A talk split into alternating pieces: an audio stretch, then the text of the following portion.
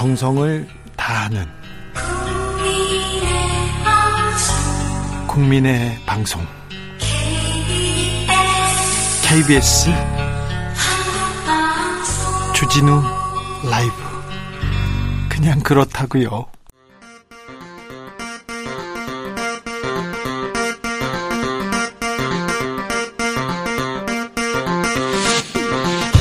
주진우 라이브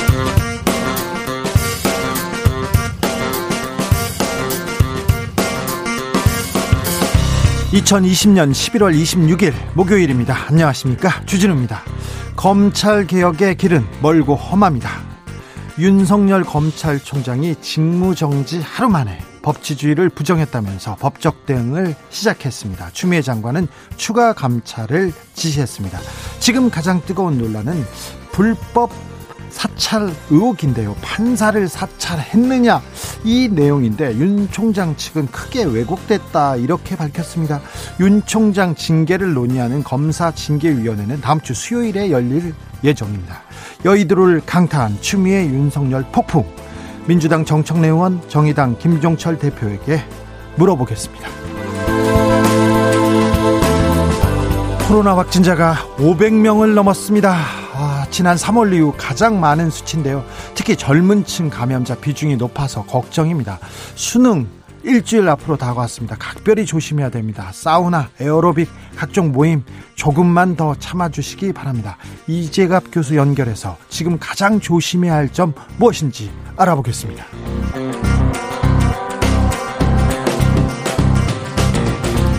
검찰개혁, 추윤 갈등 중요합니다. 하지만 우리는 코로나, 부동산, 경제, 민생, 산적한 문제들이 많습니다. 이 문제들 풀 새로운 서울시장 찾아야 됩니다. 어떻게 풀어나갈지 물어야 합니다. 서울을 서울 시민에게 돌려주겠다. 부동산 지옥을 기회의 땅으로 만들겠다면서 출사표를 던진 김선동 전 국민의힘 사무총장 만나보겠습니다.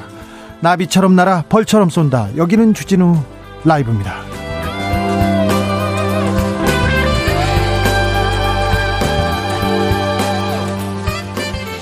오늘도 자중자의 겸손하고 진정성 있게 여러분과 함께하겠습니다. 밖은 쌀쌀합니다. 여의도 서초동은 그런데 뜨겁습니다. 언론 자극적인 뉴스로 더 뜨겁게 만들고 있습니다. 검찰 개혁으로 가는 길 멀어 보입니다. 하지만 여러분, 우리 지치면 안 됩니다. 검찰 개혁을 열망하는 여러분의 이야기들 들어보겠습니다. 그리고 검찰에 바라는 점, 법무부에 바라는 점 있으면 이렇게 보내주십시오. 저희가 크게 외치고 전달하겠습니다. 샵 9730 짧은 문자 50원, 긴 문자는 100원이고요. 콩으로 보내시면 무료입니다. 아, 그러면 주진우 라이브 시작하겠습니다.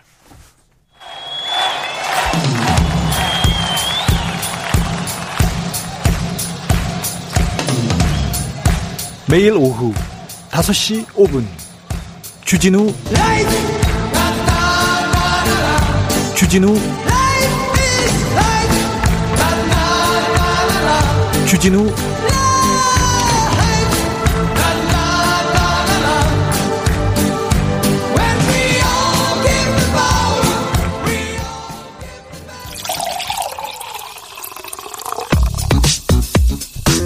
진짜 중요한 뉴스만 쭉 뽑아냈습니다. 줄 라이브가 뽑은 오늘의 뉴스 주스.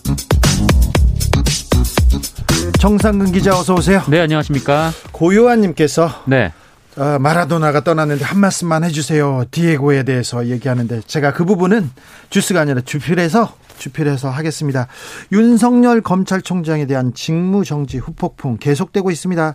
일선 검사장들이 추미애 장관 재고를 요청했습니다. 네, 이 김우곤 서울 북부지검장을 비롯해서 17명의 일선 지검장들이 오늘 오후에 검찰 내부망에 어, 현 상황에 대한 일선 검사장들의 의견이란 제목의 글을 올려서 이 검찰총장 직무정지 조치에 대해서 법적 절차와 내용에 있어 성급하고 무리하다고 평가된다라면서 어, 검찰 개혁의 목표가 왜곡되거나 그 진정성이 회속되, 훼손되지 않도록 검찰총장에 대한 직무 정지 그리고 징계 청구를 냉철하게 제고해서 바로, 어, 바로 잡아달라라고 법무부 장관에게 요청을 했습니다. 간곡히 요청드린다고 했습니다. 네, 예, 앞서 의정부지검과 천안지청 평검사들도 평검사 회의를 열고 이 추미애 장관의 조치를 제고해달라라는 취지의 입장문을 냈고요.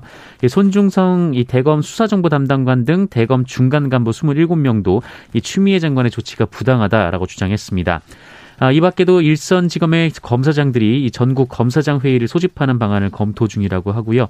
어, 전국 10여 개 지검에서 평검사 회의가 열릴 것으로 알려졌습니다. 윤석열 총장도 움직이기 시작했습니다. 네, 어제 심야에 직무배제 효력을 정지해달라라는 집행정지를 서울행정법원에 신청했고요. 오늘 오전에는 직무배제 명령의 취소를 구하는 본안 소송도 제기했습니다. 네, 추미애 장관은 징계를 계속 추진하겠다는 입장이죠? 네, 추미애 장관이 윤석열 검찰총장에 대한 징계 심의위원회를 다음 달 2일, 그 다음 주 수요일에 소집을 했습니다.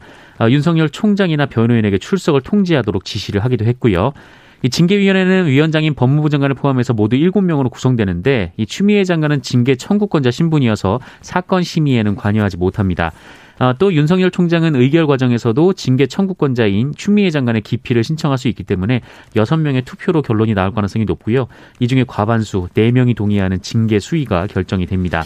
징계는 해임, 면직, 정직, 감봉, 견책으로 구분되는데 네. 어, 징계가 결정되면요. 네. 아, 감봉 이상을 의결할 경우 법무부 장관의 제청으로 대통령이 사인을, 사인을 하게 됩니다. 결국 대통령이 사인을 해야 되게 되는 상황이 됐 습니다. 어, 시민사회단체들도 조금 그 이견이 있어요. 네, 참여연대와 대한변호사협회가 추미애 장관의 조치를 비판하는 성명을 냈습니다. 네. 아, 변호, 변호사협회는 오늘 성명서를 통해서 윤석열 총장의 직무를 정지시키고 징계에 나선 일부 사유는 뭐 이미 언론과 인사청문회 등을 통해서 공개된 사안이고 또 새롭게 제기된 사유도 국민들이 납득할 만큼 명백한 증거를 제시하지 못하고 있다라고 비판했습니다. 어, 변협은 이 직무정지 조치는 검찰 조직 전체와 국민에게 심각한 영향을 미칠 수 있어서 충분한 시간을 가지고 적법한 감찰을 통해서 진상을 규명한 후 신중하게 처리해야 마땅함에도 너무 성급하게 처분을 내린 것이 아닌지 우려스럽다라고 추미애 장관에게 재고를 촉구했습니다. 조금 천천히 가도 되는데 성급하게 처분을 내렸다 우려스럽다 이런 얘기를 했습니다. 네. 참여연대에서도 어, 성명이 나왔어요. 네, 검찰총장에 대한 징계 청구와 별개로 검찰총장의 직무를 전, 정지한 것은 과도하다라고 했고요. 이 징계 심의 결과가 확정되지 않은 상황에서 검찰총장의 직무를 정지하는 것은 검찰 수사의 독립성을 훼손하는 선례를 남길 수 있다라고 했습니다. 아, 또한 문재인 대통령을 향해서 더 이상 수수방관하지 말고 문제 해결에 나서야 한다라고 촉구했습니다. 최동욱 전 검찰총장 사태 때는 그 검사들도 조용했었는데 그리고 다른 단체들도 좀 조용했던 것 같습니다. 참여연대는 그때도 그런 얘기를 했었습니다. 어, 오늘 발표된 코로나 신규 확진자 수 보고 놀라셨죠. 600명대에 접근했습니다. 네. 오늘 0시 기준 코로나19 신규 확진자 모두 583명입니다. 예, 국내 발생 신규 확진자가 553명이고요. 서울에서만 208명의 확진자가 나왔습니다. 예. 어, 경기도도 177명, 그리고 경남에서 45명, 부산 19명, 인천 17명, 충남과 전북이 16명, 광주 14명 등 전국 모든 지역에서 확진자가 나왔습니다.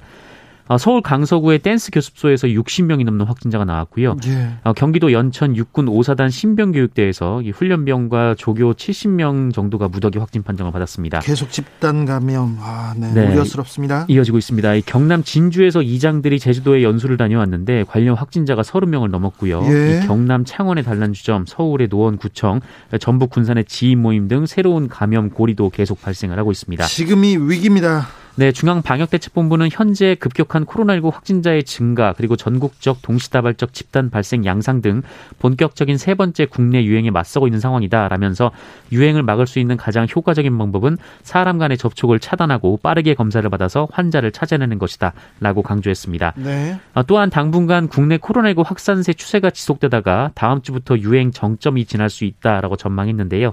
아, 다만 12월 초까지 그러니까 다음 주까지는 하루 확진자가 400에서 600명씩 나올 수 있다라고 내다봤습니다. 우리가 조금만 조심하면 다음 주부터는 유행을 좀 꺾을 수 있다는 거네요. 네, 지금 2단계가 시행 중이니까 그 효과가 나타나길 기대할 수밖에 없습니다. 네.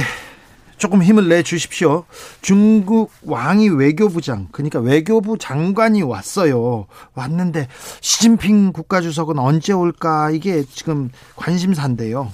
네, 이 방한 중인 중국 왕이 외교부장이 오늘 시진핑 중국 국가주석의 방안에 대해서 조건이 성숙하면 방문이 성사될 것이다 라며 이 조건은 한국이 코로나19를 완전히 통제하는 것이다 라고 밝혔습니다. 네. 어, 예상대로 코로나19 문제로 인해서 연내 방안이 어렵다라고 밝힌 건데요. 이 왕이 부장은 오늘 오전 외교부 청사에서 강경화 장관과 회담을 마친 뒤에 취재진과 만난 자리에서 한국 대통령이 여러 차례 시진핑 주석을 국빈 초청해서 감사하다라면서도 이 중요한 건 방문 조건을 계속 만드는 것이고 조건이 성숙하자마자 방문이 성사될 것이다라고 말했습니다. 어 그래서 기자들이 이 방한 조건이 성숙되는 어, 성숙된다는 게 뭐냐 이렇게 물었는데 어, 왕이 부장이 지금 다들 마스크를 쓰고 있지 않느냐 이런 것들이 영향을 미치는 것이다라고 했습니다. 네. 사회적 참사 특조위에서 세월호 급변침 원인에 대해서 새로운 어, 결과를 발표했어요.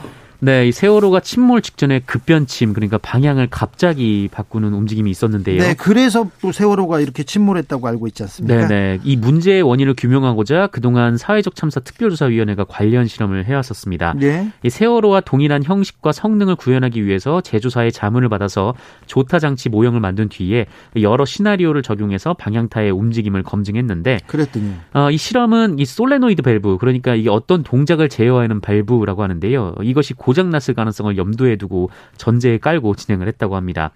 어, 그리고 그 실험을 한 결과 밸브 고장이 원인이 됐을 가능성은 낮다라는 결론이 나왔습니다. 기존 기존 그러니까 잠정 결과가 결과대로 이렇게 고장이 났을 가능성은 없다, 아, 좀 낮다 이렇게 본 거네요. 네, 그렇습니다. 이 세월호 급변침의 원인이 이 세월호 내부 문제 때문이다. 혹은 어떤 외력이 작용했을 가능성이 있다. 뭐 이런 의견들이 있었고 예. 어, 그 동안에는 그 내부, 그러니까 내인 내부로 인한 그 내인설 가능성이 높았는데 이 내인설 가능성이 떨어진다라는 의미입니다. 예. 아, 다만 이런 결과가 나온 것은 이 선원들이 시종일관 우현 각도 변경 조타 행위가 없었다 이렇게 진술한 것을 전제로 했었는데요.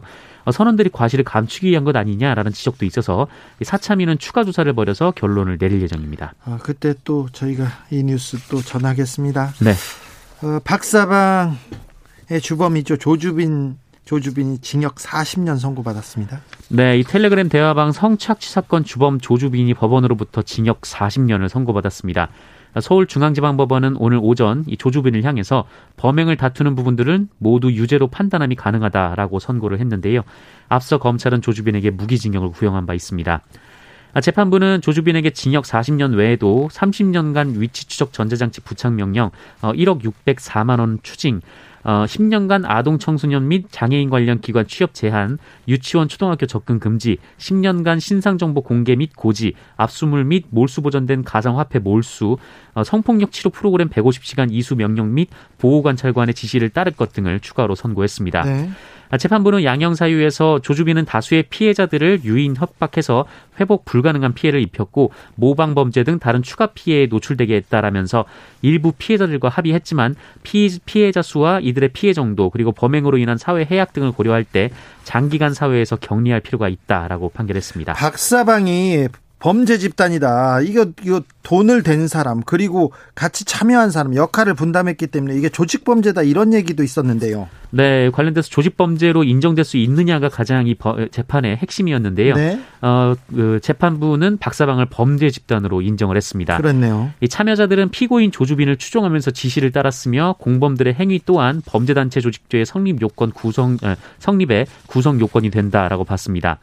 아, 이 때문에 조주빈과 함께 박사방의 공범 5인도 실형을 선고받았는데 불법 촬영물을 제작한 랄로라고 불리는 천모 씨는 징역 15년, 이 태평양이라고 불린 10대 이모 씨는 소년범으로 징역 10년에 단기 5년, 어, 그리고 전직 사회복무요원 강모 씨는 징역 13년을 받았습니다. 네. 이 조주빈에게 금전을 제공한 임모 씨도 징역 8년을 받았습니다. 박사방에 참여했던 참여했던 다른 사람들도 어떻게 어, 법원이 선고를 하는지 똑똑히 지켜보겠습니다. 네. 김학의 전 법무부 차관에게 성접대를 제공한 것으로 알려진 윤중천 씨도 실형을 선고받았네요. 네, 대법원은 이른바 별장 성착취 사건 핵심 인물 윤준천, 윤중천에게 징역 5년 6개월의 원심을 확정했습니다. 대법원 일부는 특정경제 범죄 가중처벌법상 사기 등의 혐의로 기소된 윤중천의 상고심에서 징역 5년 6개월과 추징금 14억 8천여만 원을 선고한 원심을 확정했는데요. 네. 윤중천은 2006년부터 2007년까지 A 씨를 협박해서 김학의 등 유력 인사들과 성관계를 맺도록 하고 A 씨를 성폭행해서 정신적 상해를 입힌 혐의로 재판을 받아왔습니다. 그런데요, 성착취 의혹 성범죄 혐의에 대해서는 어, 처벌받지 않았어요? 네, 뭐 사기 뭐 이런 것들에 대해서는 유죄 판결이 나왔는데요. 이 별장 성착취 의혹과 관련된 성범죄 혐의는 공소시효나 고소 기간이 지났다는 이유로 면소, 공소 기각 판결이 내려졌습니다. 아, 따라서 이 문제는 영구미제 사건이 됐습니다. 아, 안타깝습니다. 검찰이 그때 수사만 제대로 했었어도 네. 김학이 어, 얼굴이 또렷한 동영상을 보고 김학이라고만 얘기했어도 이렇게 달라졌을 텐데 내용이 달라졌을 텐데 좀 안타깝기도 합니다. 네, 바로 잡을 수 있는 기회가 있었는데도 바로 잡지 못했습니다. 두 번이나 그랬습니다. 두 번이나. 오늘 사랑제일교회에서 큰 소동이 있었습니다. 네, 서울 성북구 장유동에 위치한 사랑제일교회가 철거 대상인데요. 그렇죠. 어, 이에 오늘 새벽 1시부터 이 서울 북부지방법원의 집행인력 570명이 교회 시설에 대한 강제 집행에 나섰습니다. 네. 어, 그런데 신도 50여 명이 교회 안에서 화염병 등을 던지거나 몸에 인화물질을 뿌리면서 강하게 반발을 해서 오전 8시 30분쯤 집행인력이 철수를 했습니다. 아이고. 이 교회 지붕 등 곳곳에서 신도들이 화염병 수십 개를 옮기는 모습이 수시로 목격해서 굉장히 불안한 상황이었는데요. 아, 또 이들은 집행인력 진입을 막기 위해서 교회 길목에 버스 등을 세워두고 화염병을 던져서 차량이 불타거나 파손되는 일도 있었습니다. 아, 이 과정에서 집행인력과 교회, 교회 관계자 등 이 10여 명이 화상과 골절 등 부상을 입었고 어, 다섯 명이 병원으로 옮겨져 치료를 받고 있습니다. 네. 이 사랑제일교회는 지난 5월 이 부동산 관리자인 장위 19역 재개발 조합이 낸 명도 소송에서 패소를 했습니다. 이 조합은 부동산을 점유하고 있는 이 사랑제일교회를 상대로 지난 6월 두 차례 강제 집행을 시도를 했었는데 그 때마다 신도들과 충돌하면서 실패한 바 있습니다. 그렇죠. 한편 경찰은 명도 집행에 반발해서 화염병 투척 등을 한 인물들에 대해서 전담팀을 꾸려서 수사에 착수했습니다. 아이고 큰일 납니다. 이거 무 무기를 지금 지금도 화염병을 던지고 그러면 아유 큰일 납니다. 이거 현행범으로 잡혀갑니다. 잡아가야죠. 잡아가야죠. 네. 네. 형광우 목사께서 그 신도들한테 이런 폭력 행위를 좀 자제해 달라고 뭘 어, 서신이라도 보내야 될 텐데요. 보내라고 좀 어떻게 좀 추궁해봐 해봐야 되겠습니다. 네, 생존권의 문제와는 좀 거리가 있는 이슈여가지고요. 예. 네.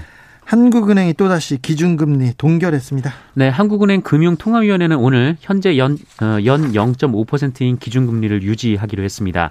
세계 경제는 회복 흐름을 이어갔으나 그 속도가 코로나19 재확산 영향 등으로 더딘 모습이라면서 국내 경제의 경우 수출과 투자를 중심으로 완만한 회복세를 나타내겠지만 성장 경로의 불확실성이 여전히 높다라며 경기를 진단했고요. 앞으로 성장세 회복을 지원하고 금융 안정에 유의해서 통화 정책을 운영할 것이라며 금리 동결 사유를 밝혔습니다. 예. 아울러 한국은행은 우리나라의 올해 실질 GDP 성장률을 마이너스 1.1%로 전망했습니다. 아, 이는 지난 8월 27일 전망치인 마이너스 1.3%보다 0.2%포인트 높아진 수치이긴 한데 그럼에도 불구하고 마이너스 성장을 네, 할 것으로 예상을 했습니다. 어, 그, 그리고 내년 성장률은 3%로 전망을 했고요. 이 소비자 물가 상승률은 올해 0.5%에서 2021년 1%로 높아질 것으로, 높아질 것으로 예상을 했습니다. 경제가 문제입니다. 지금 코로나로 정말 난리통이라고 봐야 됩니다. 전쟁이라고 봐야 되는데 이럴 때는 좀 잘 버티는 게 좀 중요한 것 같습니다. 네. 코로나 경제를 위해서 우리가 좀 힘을 모아야 될 때입니다. 여러분도 힘내 주십시오. 주스 정상근 기자와 함께 했습니다. 감사합니다. 고맙습니다.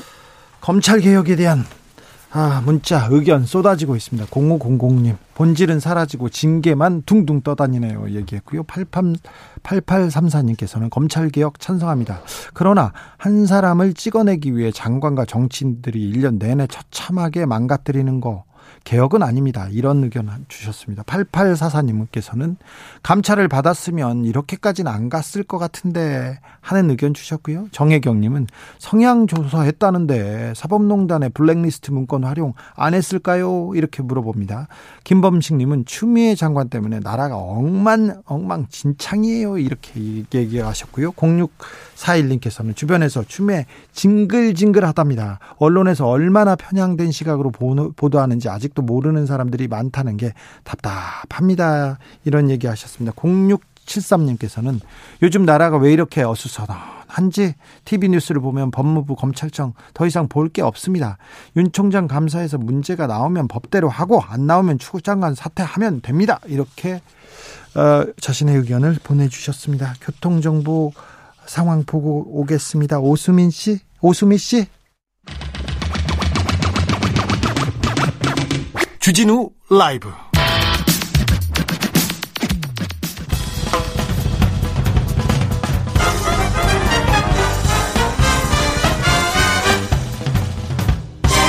훅 인터뷰.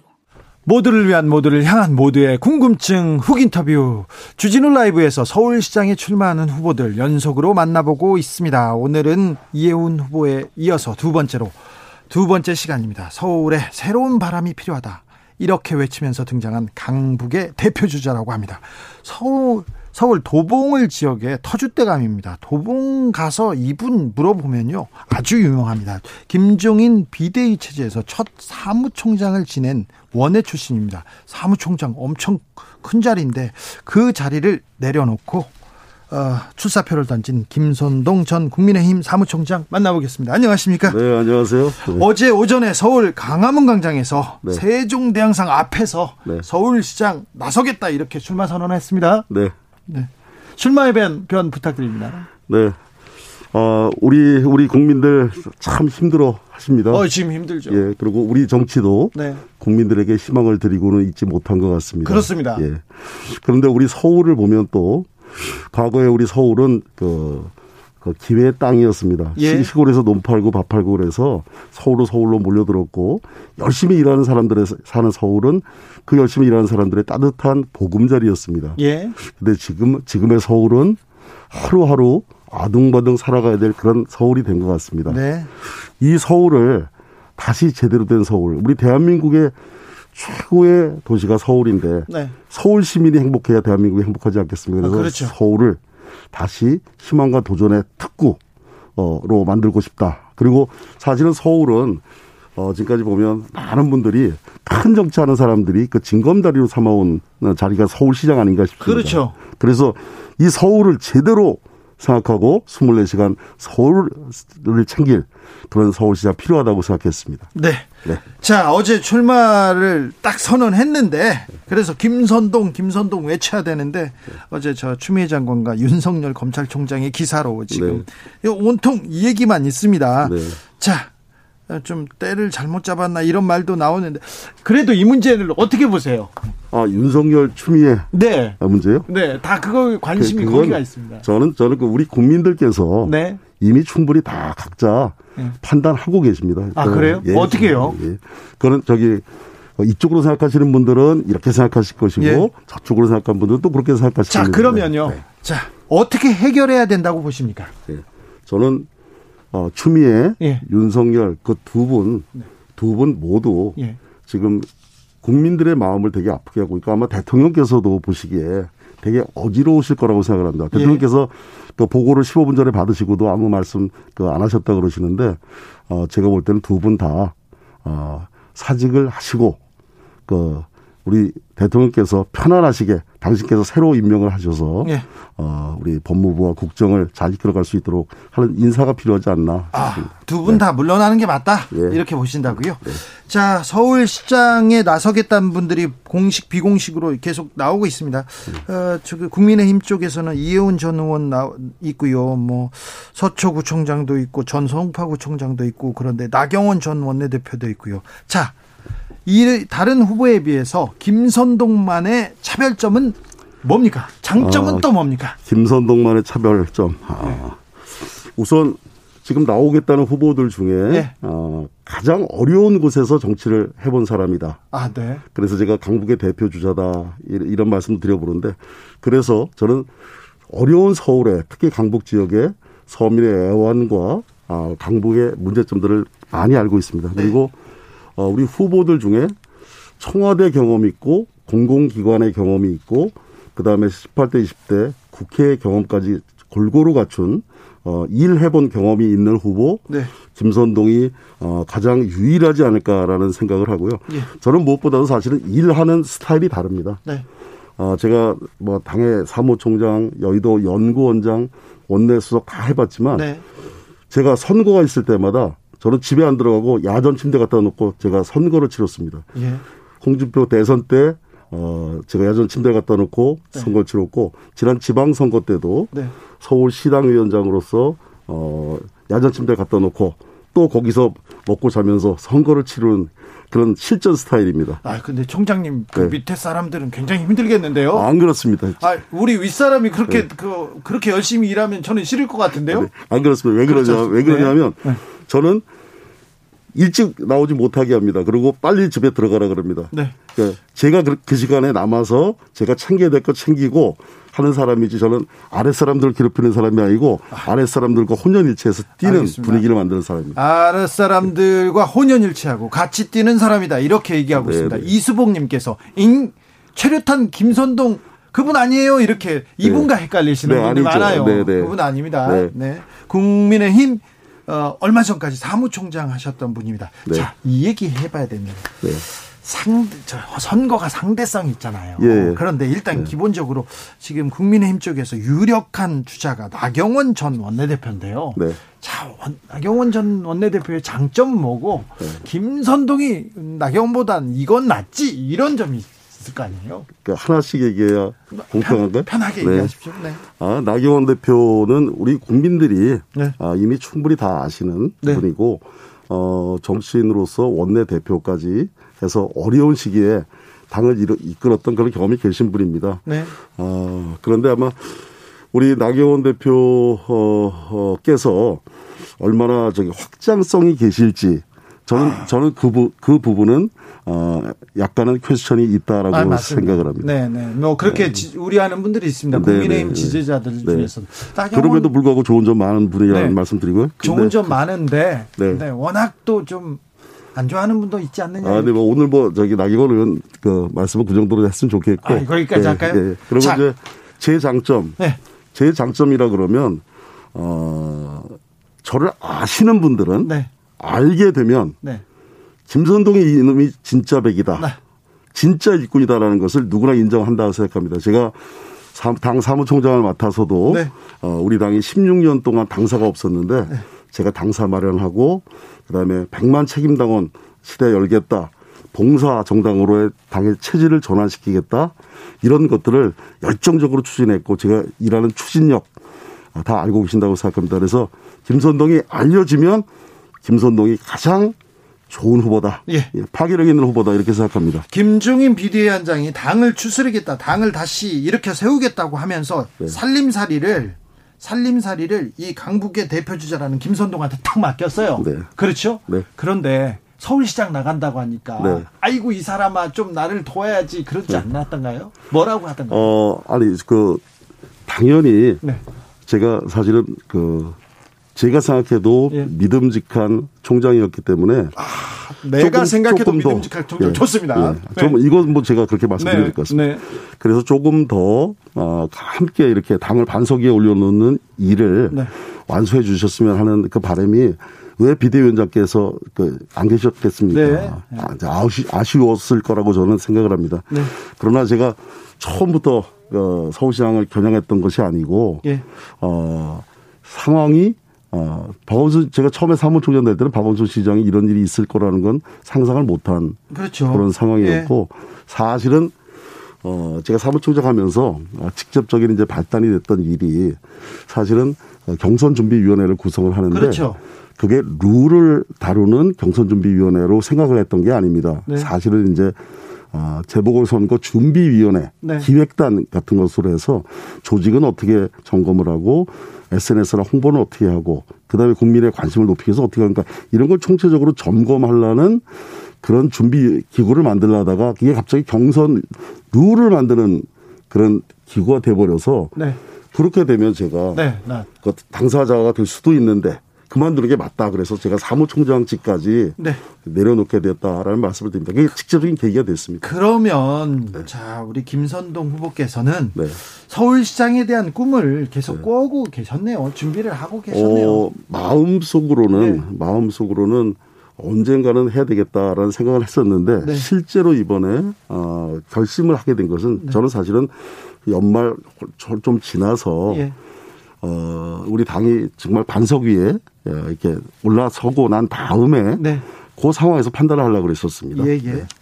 어, 제가 이렇게 후보님 여러 이렇게 정책들을 이렇게 살펴봤더니 경제 방점이 찍혀 있고 부동산에 아주 중점을 두겠다는 생각을 네. 합니다. 네. 이혜원 전 의원께서도 경제 서울 표방하면서 부동산 정책 중점 두겠다고 했는데 네. 김선동 총장께서 한 고민, 부동산 정책에 대한 고민은 어떤 것들입니까? 네, 제가 우리 부동산 정책에 대해서는 지금 사실은 방향은 제가 다 설정을 하고 있는데 네. 그 구체적인 방향 이런 것은 제가 조금만 아껴서 너무 디테일하고 조금 조금 더 네. 아주 간명한 형태로 해서 네. 그 제시할 기회를 곧그 제가 갖게 될 거다라는 말씀을 드리고요. 음. 근데 저기 부동산 정책 관련해서 사실은 우리가 종합적으로 한번 봐야 될 필요가 있습니다. 그래서 네. 사실은 부동산 대책 이거 이것을 볼 때 우리 서울시가 해왔던 정책 네. 그리고 중앙 정부가 해오던 정책 그리고 싱가포르나 이런 데 보면 주택청 이런 데 보면 참 좋은 그런 시책들이 있습니다. 네. 이런 것들을 종합적으로 해외 사례까지 포괄해서 이걸 살펴보고 나서 부동산 대책이 아니라 주택 정책 차원에서 네. 저는 대책을 마련해야 된다고 생각합니다. 정책이요? 네. 자, 문재인 정부의 부동산 대책, 정책 네. 네. 뭘 잘하고 뭘은 부족합니까? 저는 그 제가 잘한 거가 있으면 정말 칭찬 듬뿍 해주고 싶은 사람인데 잘한 거는 사실은 잘 안 보입니다. 아니 그 칭찬 네. 아끼지 않는 분인지 네. 제가 들었는데요. 예, 예. 근데 별로 없습니까? 아니 근데 이게 워낙 부동산 이게 문제가 예. 아, 너무나 저기 막 실정의 대표적인 영역이 되고 있어서 저는 그 문재인 정부의 부동산 정책이 24번의 그 저기 대책 발표가 있지 않았습니까? 네. 그 대책을 오히려 어 대책을 오히려 다 원점으로 돌린다 그러면 오히려 시장이 작동하지 않을까라는 생각을 합니다. 우리가 네. 왜 모래를 잡을 때 많이 잡으려고 꽉 움켜쥐면 모래가 다 빠져나가지 않습니까? 네. 그래서 규제 위주로 이리저리 하다 보니까 정책을 크게 설정을 해놓고 그 방향에서 그 부작용을 줄여가는 방법으로 함께 해나갔더라면 네. 근시안적인 24번의 대책을 남발하진 않았을 거다 이런 생각을 합니다. 이혜훈 전 의원은 시유지 활용해서 주택 짓겠다 이런 공약 음. 예, 얘기했는데요. 네. 큰 틀에서 네. 김선동 총장도 공급 확대에 대한 생각이 있는 거죠? 어, 공급 확대를 하지 아니하고 예. 대책이 있느냐? 저는 절대 그럴 수는 없다고 네. 생각합니다. 공급 확대와 동시에 공급 확대라는 건 공공 영역에서 주로 하는 게 되는 건데 저는 민수 민간 영역에서 그 공급을 해주는 문제 그래야 공공의 재정 부담이 적습니다. 그것을 같이 고민해주고 물꼬를 터줘야 된다고 생각합니다. 네. 네. 자 부동산 정책 말고요. 네. 자 김선동이 서울시장 되면 이거 달라진다. 얘기해 주십시오. 김선동이 되면 이거 달라진다. 네. 예.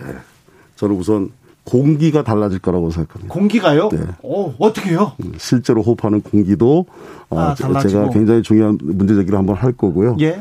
어, 그것보다 제가 말씀드리라는 공기는 우리 서울시라는 이 땅이 어, 지금 보면 굉장히 살기 어려운 그런 어려... 그런 그런 도시가 되어버렸습니다. 어렵습니다. 네. 힘듭니다. 네. 그러니까 고향에서 꿈을 찾아서 왔는데 네. 지금은 고향으로 돌아갈 수도 없습니다. 예. 그렇죠. 네. 그래서 이 서울을 다시 기회와 도전의 땅으로 하는 그런 그런 일에 서울시장이 어, 앞장서서 그런 기회를 만들고 청년들에게 희망을 주고 서울이 나라가 서울의 10대 경제 강국이라 그러면 서울은 세계 5대 중심 도시를 꿈꿔야 된다고 생각합니다. 예.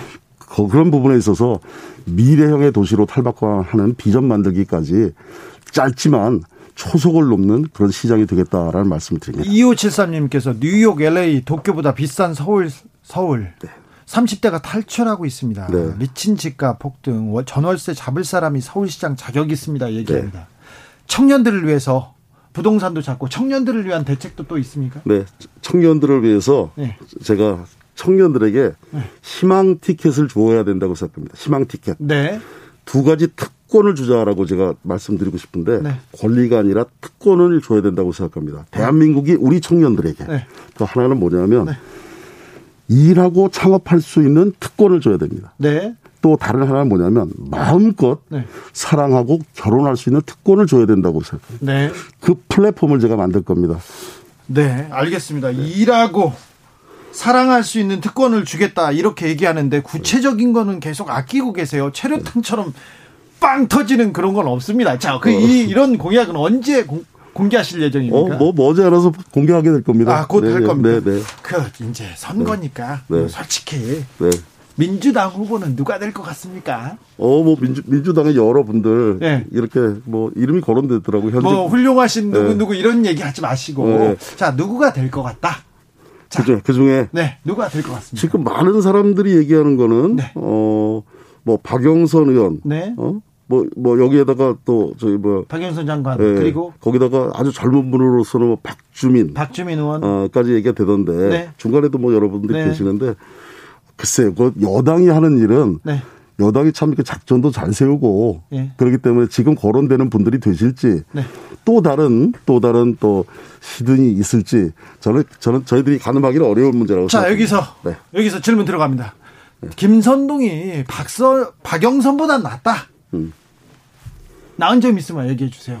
어 제가 우선 아끼지 마시고 이 예, 시간 예. 자 김선동을 우리, 알려야 됩니다. 우리 박영선 의원님께서는 네. 그 당북에서 정치는 안 해보셨습니다, 그죠? 어 구로에서 하셨죠. 네. 구로, 구로 도 구로도 강북이네요. 네, 네 뭐 네, 강북관이죠. 네. 아니 그러니까 저 저희는 저는 서울의 동북부 출신이라서 네, 네.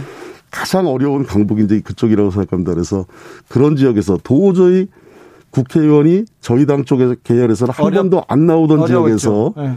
제가 사실은 존경하는 유인태 의원님하고 네. 승부를 봐서 초선 의원이 됐고 네. 그래서 네. 우선 그런 경쟁력이 있다고 생각합니다. 예. 그리고 그런 지역에서 당선이 됐다라는 것은 어그 지역에서 이런 사람이 정치를 계속 해야 된다, 희망을 줄 수 있다라는 그런 생각들을 검증한 거라고 생각하고요. 네. 무엇보다 저는 제가 청와대 경험, 네. 그다음에 공공기관의 경험, 그리고 국회의원 경험까지 두루 갖췄기 때문에 어, 박영선 의원님께서도 다선하시고 이제, 이제 장관까지도 해보셨는데, 네.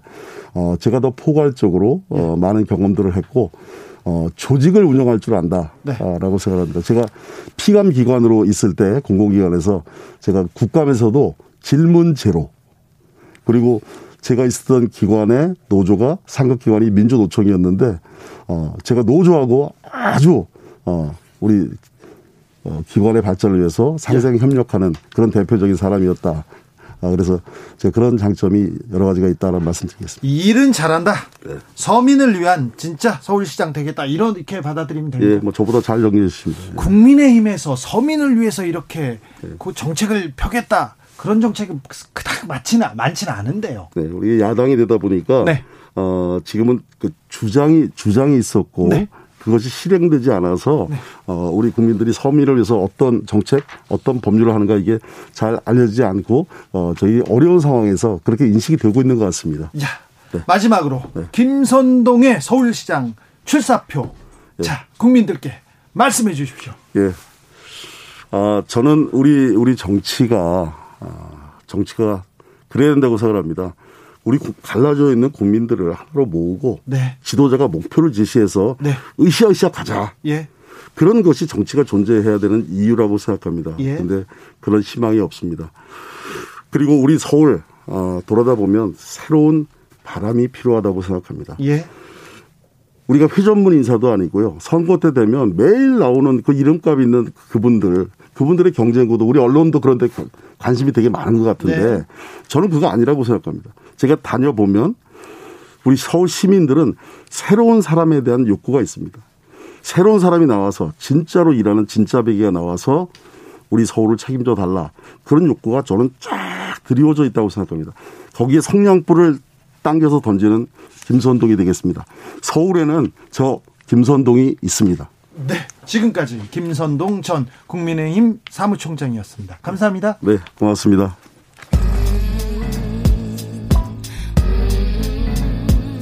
나비처럼 날아 벌처럼 쏜다. 주진우 라이브.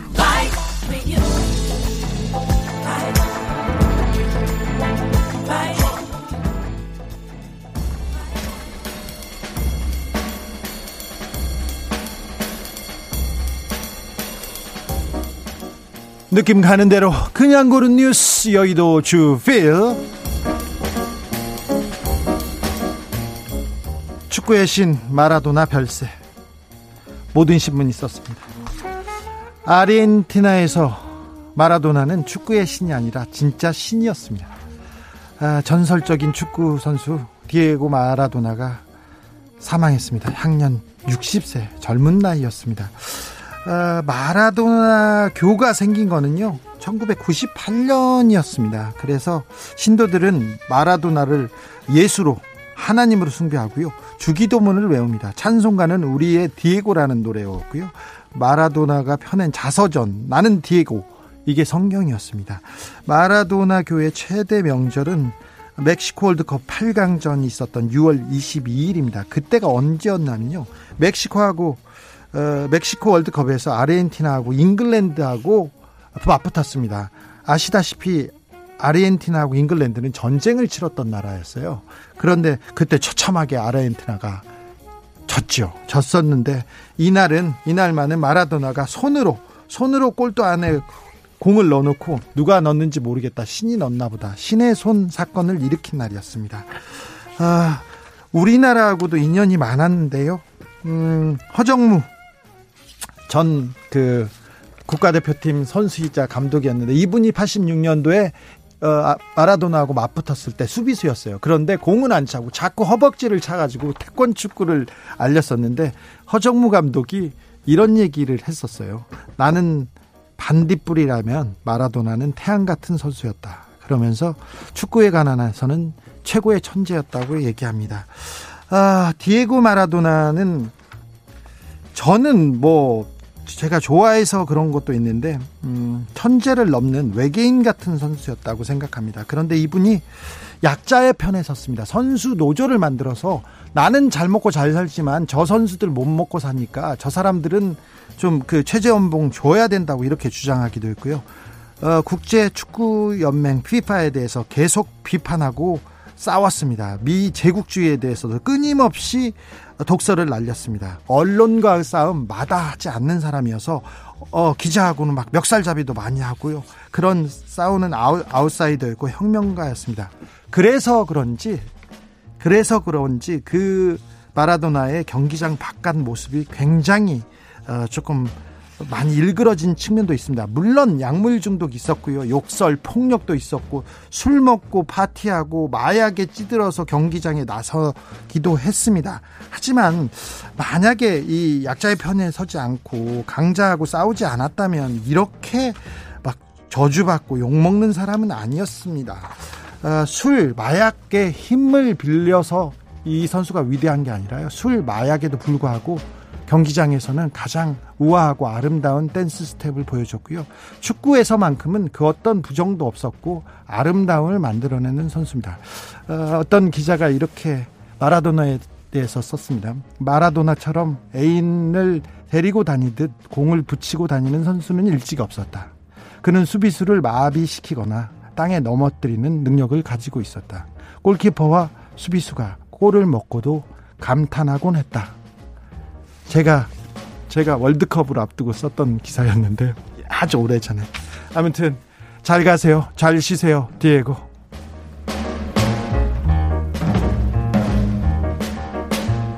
암 환자 요양병원비 지급 거절. 삼성생명 중징계 나올까? 연합뉴스 기사입니다. 요양병원에 입원한 채 치료를 받은 암 환자들에게 입원비를 지급해야 되는데 지급하지 않은 삼성생명을 대상으로 26일 금융감독원의 제재심의위원회가 열렸습니다. 삼성생명 보험 가입자들은 약관상 암 치료를 받으면 입원하지 않습니까? 입원하면 입원비를 주기로 돼 있는데 삼성생명이 요양병원에 있다는 이유로 입원비를 주지 않았다면서 수년간 분쟁을 이어왔습니다. 어, 암이 암 치료 과정에서 계속 병원에만 있을 수는 없고 왔다 갔다 하기도 하지 않습니까? 그런데 아, 입원에 필요했던 경우 입원비를 주지 않은 것은 약간의 어긋난다는 게 어긋난다는 게 지금 금감원의 생각입니다. 그래서 주요 대형 병원에서 수술하고 그 치료가 끝나면 환자를 퇴원시키지 않습니까? 근데 일부 암 환자는 요양병원에 입원해서 대형 병원을 왔다 갔다 하는데 그러면서 항암 치료를 받는데 요양병원에 간 거는 그 주지 않습니다. 그런데 다른 보험사에서는 이 보험료를 줍니다. 그래서 어, 그래서 지금 삼성 서초 사옥에서 서초 사옥에서 암 환자들이 집회를 지금 이어가기도 하는데 삼성은 좀 다르지 않습니까? 그래서 어 이번 금감이 제재 심의위원회가 어떻게 열릴지 다 지금 다른 보험사도 지금 촉각을 곤두세우고 서고 보고 있습니다. 삼성이 이렇게 또 법을 만들 만들어서 삼성 때문에 다른 암 환자들도 보험료를 받지 못하게 되는 거 아닌가 환자 가족들은 걱정하고 있다고 합니다. 걱정입니다. 일본산 불매운동 시들해지며 대일 무역 적자 다시 확대 조짐. 연합뉴스 기사인데요. 지난해 16년 만에 최저치로 줄었습니다. 대일 무역 적자 규모가. 왜 그런지는 아시죠? 우리가 일본 안 가고 그리고 일본이 수출 규제하면서 그래 그래 우리도 그럼 니네들 거 안 써 이렇게 어, 불매 운동을 벌이면서 어, 일본 소비재 수입이 줄었거든요. 그런데 지금 다시 늘고 있습니다. 하반기부터 다시 늘고 있다고 합니다. 일본은 한국의 무역 적자국 1위입니다. 독보적인 일인데요. 일본과 교역에서 우리나라는 해마다 200억에서 300억 달러 규모의 무역 적자를 내고 왔습니다. 그냥 해녀, 해마다 2, 3조 원 규모입니다. 우리가 맨날 적자를 봤어요. 지금껏. 그런데 하반기 들어서 계속 일본 수출 감소폭은 커지고요. 감소폭은 커지고 일본 수출은 어, 일본으로부터 수출은 많이 수입하고요. 그다음에 수출은 조금 줄어들고 있습니다. 무역 적자 다시 벌어지고 있습니다. 일본 재무성 무역 통계를 보면요. 일본의 한국 자동차 수출은 작년 10월보다 90% 늘었다고 합니다. 90%. 특히 렉서스하고 도요타 잘 팔린다고 합니다. 일본계 패션 브랜드 유니클로에서 해외 유명 디자이너하고 콜라보레이션 이런 거 했지 않습니까? 그러자 고객들이 지금 매장 앞에 진을 치기도 했었죠. 그리고 일본 맥주 편의점과 대형마트에서 다시 들어오고 있답니다. 그렇다고요. 네. 두려워 일본 제품 두려워하는 거 아닙니다. 두려워하는 거 아닙니다. 그런데 일본과의 무역 적자 규모 너무 크지 않습니까? 해마다 2, 3조라면 좀 크지요? 네. 그렇습니다.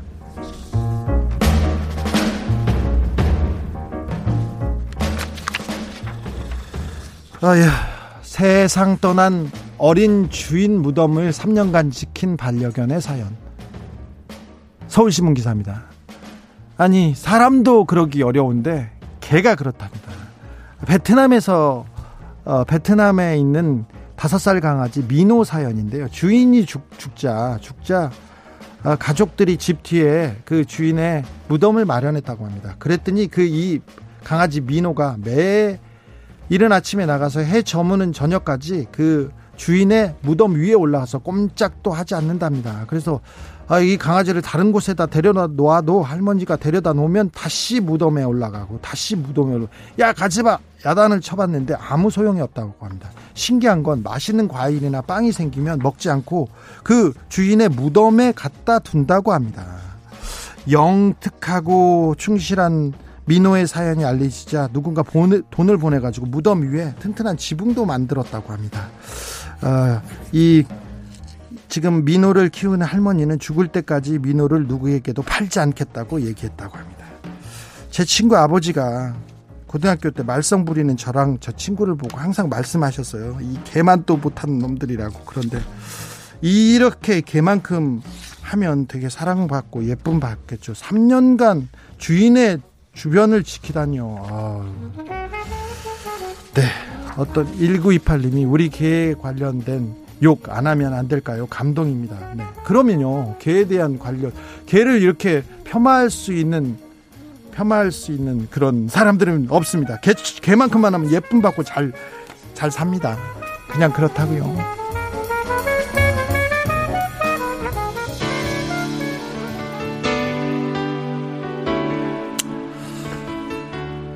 박정현과 임재범의 사랑보다 깊은 상처 듣겠습니다. 내 거친 생각과 불안한 눈빛. 그걸 지켜보는 난 여러분들이 저를 보면서 그런 생각을 하지 않을까 그런 생각이 갑자기 들었습니다. 네, 잠시 쉬었다가 저는 6시에 돌아오겠습니다.